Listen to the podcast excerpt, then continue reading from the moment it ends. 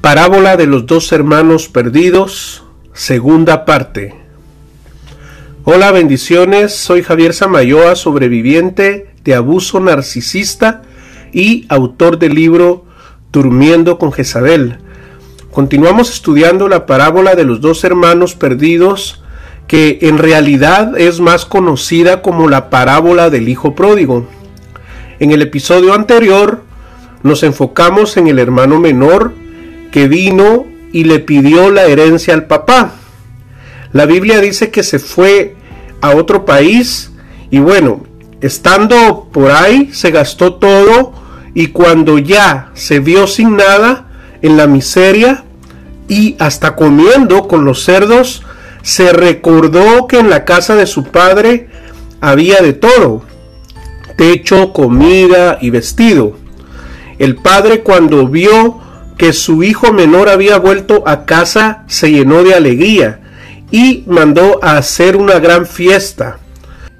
La historia dice que el padre preparó la mejor comida, lo vistió con sus mejores túnicas y hasta le obsequió un anillo. Hasta aquí se trata de una historia llena de amor, compasión y misericordia de un padre por su hijo.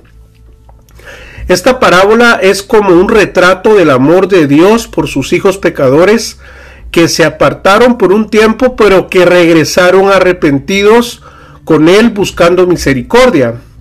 Esta historia por alguna razón no la contaron así siempre y por alguna razón obviaron la otra parte donde el hermano mayor ahora se convierte en protagonista.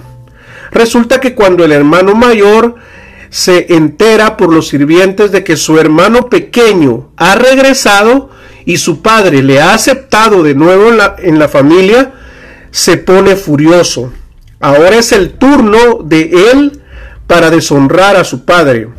Cuando su padre lo invita a que se una a la fiesta, el hermano mayor se niega a pesar que se trata de la mayor fiesta y acontecimiento público que haya organizado jamás su padre.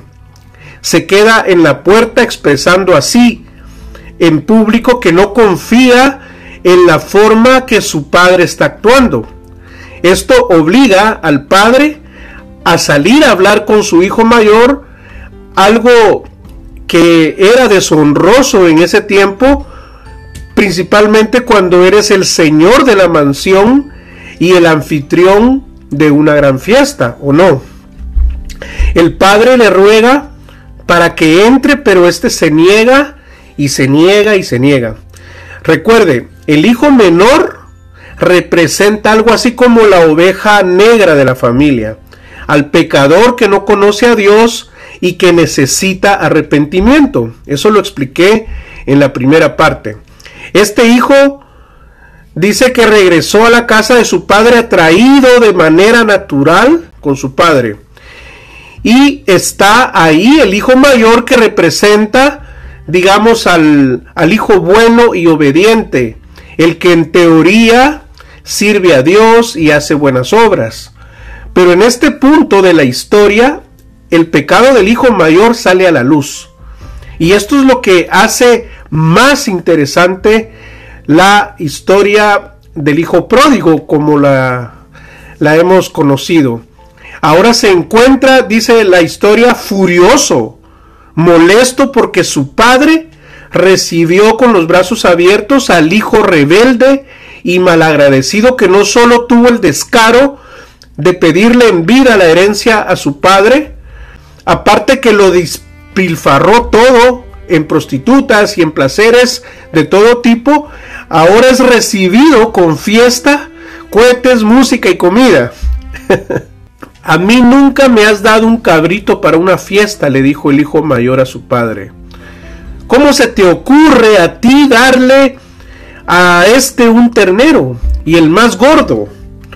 Esto del ternero más gordo es solo un símbolo, ya que lo que el padre ha hecho cuesta mucho más que el ternero. El hecho de que el padre aceptara de nuevo en la familia al hijo pequeño significa que lo ha declarado de nuevo heredero. Es decir, le ha vuelto a conceder un tercio de su ahora muy reducida riqueza familiar. Con razón, esto es inadmisible para el hijo mayor, quien está en este, este momento haciendo las cuentas.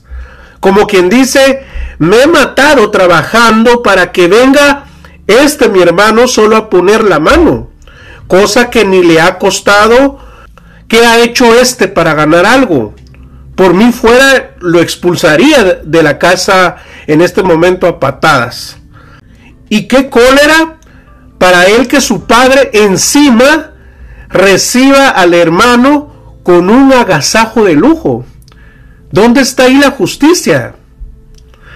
A ver, ¿quién tiene ahí la razón en este caso? ¿El padre o el hermano mayor? Te lo voy a pintar así. ¿En qué situación has estado?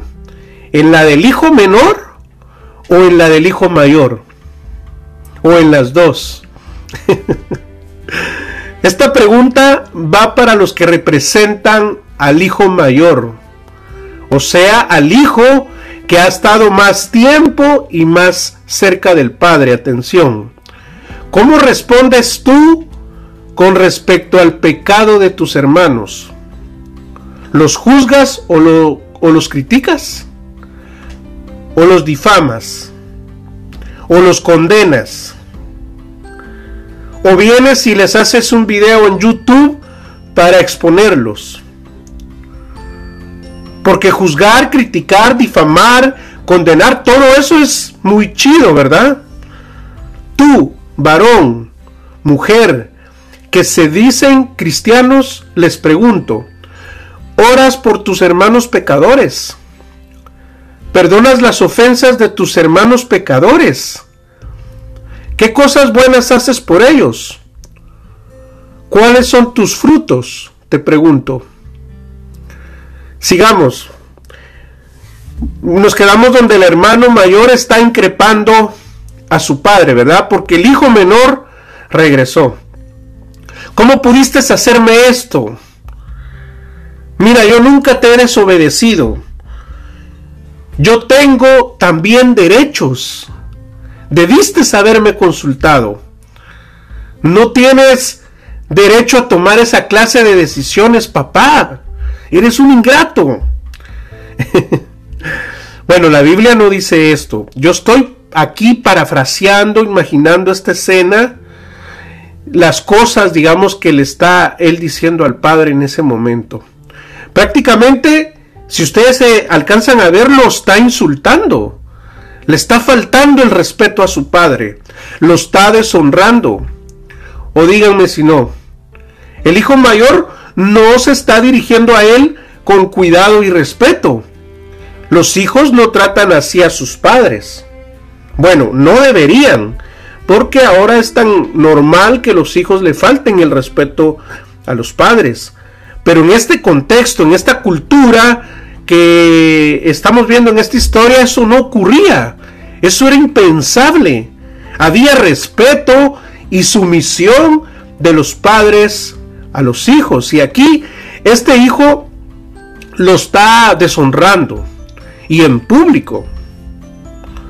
No dice Padre mío o estimado Padre, sino que en el texto se dice eh, tan solo fíjate, que es igual a tú fíjate. ¿Qué es eso? El comportamiento de ese hermano era intolerable. Se dan cuenta que este hijo no era tan bueno como parecía. Está destruyendo la reputación y la carrera de su padre. Un hombre de su tiempo y posición habría repudiado a su hijo en el acto. Sin embargo, el padre responde a él con una ternura increíble. Hijo mío, le dice.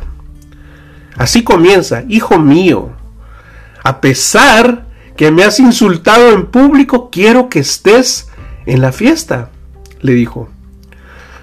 No voy a repudiar a tu hermano, pero tampoco te quiero repudiar a ti. Te animo a dejar a un lado tu orgullo y entres en la fiesta. La decisión es tuya. ¿Entrarás o no entrarás? ¿Verdad que es una súplica inesperadamente amable e increíble del Padre? Hagamos una pausa acá. ¿Se recuerdan cuál era la audiencia de Jesús? Los que estaban escuchando esta historia mientras Jesús la contaba. Bien, dijimos que eran los recaudadores de impuestos y pecadores, que son los que representan a los injustos. Y ahí en ese mismo grupo estaban los fariseos y los escribas, que representan a los justos. Jesús intencionalmente aludía a los injustos con el hermano menor y al hermano mayor con los justos. Espero que me esté dando a entender porque esto parece un juego de palabras. El asunto es que el mensaje de Jesús iba directo a quién? A los fariseos y a los escribas. A los fariseos y a los escribas, o sea, a los hermanos mayores, a los que no necesitan en teoría arrepentirse. ¿Por qué? Porque los otros se arrepentían de manera natural con solo escuchar el mensaje de Jesús. Jesús está acá pues redefiniendo todo lo que pensamos que sabíamos sobre cómo estar conectados con Dios. Jesús está redefiniendo el pecado, lo que significa estar perdido y lo que significa ser salvos. ¿Va captando por dónde va el asunto? Bien, ahora vamos a tirarnos un clavado más profundo sobre esta historia. En realidad aquí estamos ante dos hermanos diferentes, o mejor dicho, ante dos maneras de vivir, o dos visiones, o dos caminos, que por lo regular usa la gente para encontrar la felicidad y la realización de uno mismo. El hermano menor como el hermano mayor encontraron una manera de ser feliz, de encontrar valor y significado personal con respecto a Dios, la vida y los males del mundo. Por ejemplo, el hermano mayor en la parábola ilustra el camino, vamos a decirlo, de la conformidad moral. Los fariseos del tiempo de Jesús creían que aunque eran el pueblo escogido de, Dios, solo podían mantener las bendiciones y recibir la salvación final a través de una obediencia estricta de la Biblia. Y así, tristemente, como los fariseos, muchos cristianos han hecho de la conformidad moral un estilo de vida, procurando hacer lo correcto y cumpliendo al pie de la letra cada uno de los mandamientos de Dios. Por supuesto, hay que hacer lo correcto y por supuesto debemos cumplir los mandamientos de Dios, pero ¿a qué precio? ¿Qué pasa cuando fallamos? Porque los cristianos fallamos, ¿o no? Nosotros no somos infalibles. Somos personas de carne y hueso, sujetos a las pasiones. Claro, unos mayor, claro, unos en mayor medida que otros. ¿Qué pasa cuando fallamos? Dios nos perdona. Claro, sí, venimos a Él con un corazón arrepentido, pero la sociedad no nos perdona. Nos juzga, nos señala, nos calumnia, porque espera que como cristianos demos la talla. Y así vivimos muchos hasta que nos morimos. Eso se le llama conformidad moral. Ahora, el hermano menor en la parábola ilustra el camino del autodescubrimiento, vamos a decirlo. El camino de la experimentación individual, de la libertad o independencia. Este es el hijo que quiere vivir como le da la gana, sin prejuicios, sin autoridad, sin barreras de ninguna clase. De hecho, este es el estilo de vida que prefiere esta generación. Yo viviré como yo quiera. Yo soy el único que puede decir lo que está bien o lo que está mal para mí. Prácticamente la sociedad en general está configurada de esta manera, en esas dos visiones. Una parte representa pues al hermano mayor y la otra parte de la sociedad representa al hermano menor. Si criticas o te distancias de uno, todo el mundo asume que has decidido seguir al otro, ya que cada quien tiene su propio enfoque, su propia filosofía y visión de ver el mundo. Los justos contra los injustos y viceversa. Los morales contra los inmorales y viceversa. Los liberales contra los conservadores y viceversa. Este es el problema del mundo hoy en día. Todo el mundo cree tener y estar en la verdad. La sociedad está más dividida que nunca los ricos y los pobres, los evangélicos y los católicos, los ateos y los creyentes, los de derecha y los de izquierda, los abortistas y los pro vida, los del Madrid y los del Barcelona. Cada grupo declara nuestro camino es el modo de arreglar el mundo. Y si no estás con nosotros, estás contra nosotros. En fin, el mensaje de esta parábola de Jesús es que ambos están equivocados. Ambos están perdidos. Su parábola ilustra una alternativa radical. El hermano menor es una representación del pecado que cualquiera podría reconocer. El joven deshonra a su familia y vive una vida depravada y con excesos. Es un hijo que vive un libertinaje abierto está fuera de control, se ha alejado de su Padre que representa a Dios, dijimos.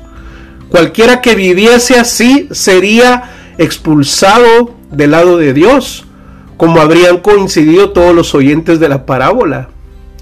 Y el hermano mayor ilustra a alguien obediente al Padre, a los mandamientos de Dios, a una persona autodisciplinada.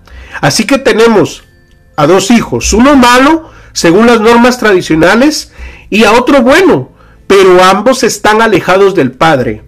El Padre tiene que ir a invitar a cada uno de ellos a entrar en el festín de su amor. Así que no solo hay un hijo perdido en esta parábola, hay dos. Resulta que aquí esta historia acaba. ¿Por qué Jesús no terminó el relato y nos dice qué es lo que pasó? A ver, ¿qué creen ustedes que pasó? ¿Se ablandó el hermano mayor y entró a la fiesta? ¿Será que se reconcilió con el padre y con el hermano? La verdad es que la Biblia guarda silencio en esta parte y tampoco vamos aquí a especular qué pasó. Lo cierto es que Jesús termina esta historia dejando a propósito al hermano mayor distanciado del padre. El hijo malo entra en el banquete del padre, pero el hijo bueno no. el amante de prostitutas, fíjese, es salvo, pero el hombre recto moralmente aún está perdido. Me imagino cómo estaban los oyentes de esa historia. Casi podemos escuchar la respiración entrecortada de los fariseos cuando la historia acaba. Era todo lo contrario a lo que les había enseñado. Jesús no los deja simplemente así. Todo se vuelve aún más chocante. ¿Por qué el hermano mayor no entra? Él mismo da la razón. Porque nunca te he desobedecido, le dijo. El hermano mayor no pierde el amor del Padre a pesar de lo bueno que hace. Es debido a ello. No son sus pecados los que crean una barrera entre él y su Padre. Es el orgullo que tiene en su, en su buena conducta. Es el orgullo que tiene por su buena conducta. No son sus malos actos, sino su rectitud la que le impide compartir el banquete con su padre y su hermano. ¿Cómo puede ser esto? La respuesta es que los corazones de los hermanos y los dos tipos de vida que representan se parecen mucho más de lo que se piensa al principio. ¿Qué era lo que más quería el hijo menor en la vida? Bueno, pues a él le fastidiaba tener que compartir los bienes del padre bajo la supervisión de éste. Quería tomar sus propias decisiones y tener el control sin trabas de su padre de las riquezas. ¿Cómo lo consiguió? Bueno, pues hizo un movimiento atrevido, un claro desafío a las normas de la comunidad, una declaración de independencia completa. ¿Qué era lo que más quería el hijo mayor? Si reflexionamos, nos damos cuenta de que quería lo mismo que su hermano. Estaba tan resentido con el padre como con el hijo menor. Él también quería los bienes del padre más que al propio padre. Sin embargo, mientras que el hermano pequeño se fue lejos, el mayor se quedó cerca, pero sin obedecer. Era su manera de tener el control. La petición que tiene, pero que no dice es, nunca te he desobedecido. Como quien dice, ahora tienes que actuar como yo digo, como yo quiero. ¿Se dan cuenta? El corazón de los dos hermanos eran iguales. Ambos hijos estaban resentidos con la autoridad del padre y buscaban la manera de librarse de ella. Los dos querían alcanzar una posición en la que pudieran decirle al padre lo que tenía que hacer. Es decir, cada uno se rebeló, pero a su manera. Uno lo hizo siendo muy malo y el otro lo hizo siendo demasiado bueno. Los dos estaban lejos del Padre. Ambos hijos eran hijos perdidos. ¿Alcanzas a ver lo que está enseñando Jesús? Ninguno de los dos hijos amaba al Padre. Ambos querían usarle para sus propios fines egoístas y no amarle, ni disfrutar de él, ni de servirle por amor a él. Esto demuestra que puedes rebelarte en contra de Dios y estar lejos de Él por romper las reglas, o bien por cumplirlas todas con esmero. Esto se podría leer también así. Una obediencia cuidadosa a la ley de Dios puede convertirse en una estrategia de rebelión contra Dios. La mayoría de personas piensan que el pecado es fallar a la hora de cumplir las normas de conducta de Dios. Pero además de incluir esta idea, la definición de Jesús aún, aún va más allá. Sucede que cuando cumplimos las leyes morales de Dios, muchas veces nos sentimos con derechos o no. Algo así como que Dios está en deuda con uno porque nos estamos portando bien. No decimos malas palabras leemos la Biblia, vamos a la iglesia, damos el diezmo, ayudamos al prójimo necesitado. No fumo, no tomo, no salgo de parranda, etc. Y como hacemos todas estas cosas, entonces Dios tiene que contestar mis oraciones, prosperarme económicamente, darme salud, trabajo y una entrada al cielo cuando me muera. Entonces, ¿qué pasa? Pasa que no necesito de un Salvador que me perdona por pura gracia, sino yo soy el que me convierto en mi propio Salvador. ¿Por qué el hermano mayor está tan enfadado con el padre? Porque nunca le ha desobedecido. Él ha sido un hijo bueno y eso es justamente lo que le da a él el derecho de decirle al padre cómo debe usar las ropas los anillos, el ganado de la familia. Del mismo modo, las personas religiosas viven vidas íntegras, pero su objetivo es poder influenciar a Dios, controlarle y ponerle en una posición en la que Él les debe algo a ellos. Por lo tanto, su piedad y comportamientos éticos posiblemente nunca fueron sinceros, sino fachadas. Tarde o temprano esas máscaras terminan cayéndosele a la gente y sale a la luz la rebelión. Como este caso del hijo mayor, que termina revelando lo que es. Si al igual que el hermano mayor crees que Dios debe bendecirte o ayudarte porque has trabajado tanto para obedecerle y ser una buena persona, entonces Jesús puede ser tu ayuda, ejemplo e incluso tu inspiración, pero no es tu Salvador. Estás haciendo de ti mismo tu propio Salvador. Fíjate, ambos hijos están usando al Padre de diferentes maneras para obtener lo que sus corazones realmente desean. Era la riqueza, no el amor del Padre, lo que ellos creían que les haría felices y los satisfaría. Al final de la historia, el hermano mayor tiene la oportunidad de deleitar realmente al Padre acudiendo al banquete, pero su rencor y rechazo muestran que su meta nunca ha sido la felicidad del Padre. Cuando éste acepta de nuevo al hijo menor, disminuyendo la parte que le corresponde al mayor en la herencia, su corazón queda al descubierto. Hace todo lo posible para hacer daño y resistir a su padre.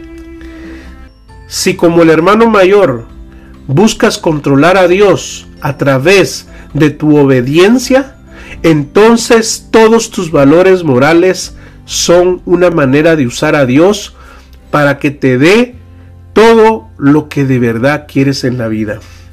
Yo sé que este mensaje está haciendo trizas a más de alguno de mis oyentes. Si así es, me alegro.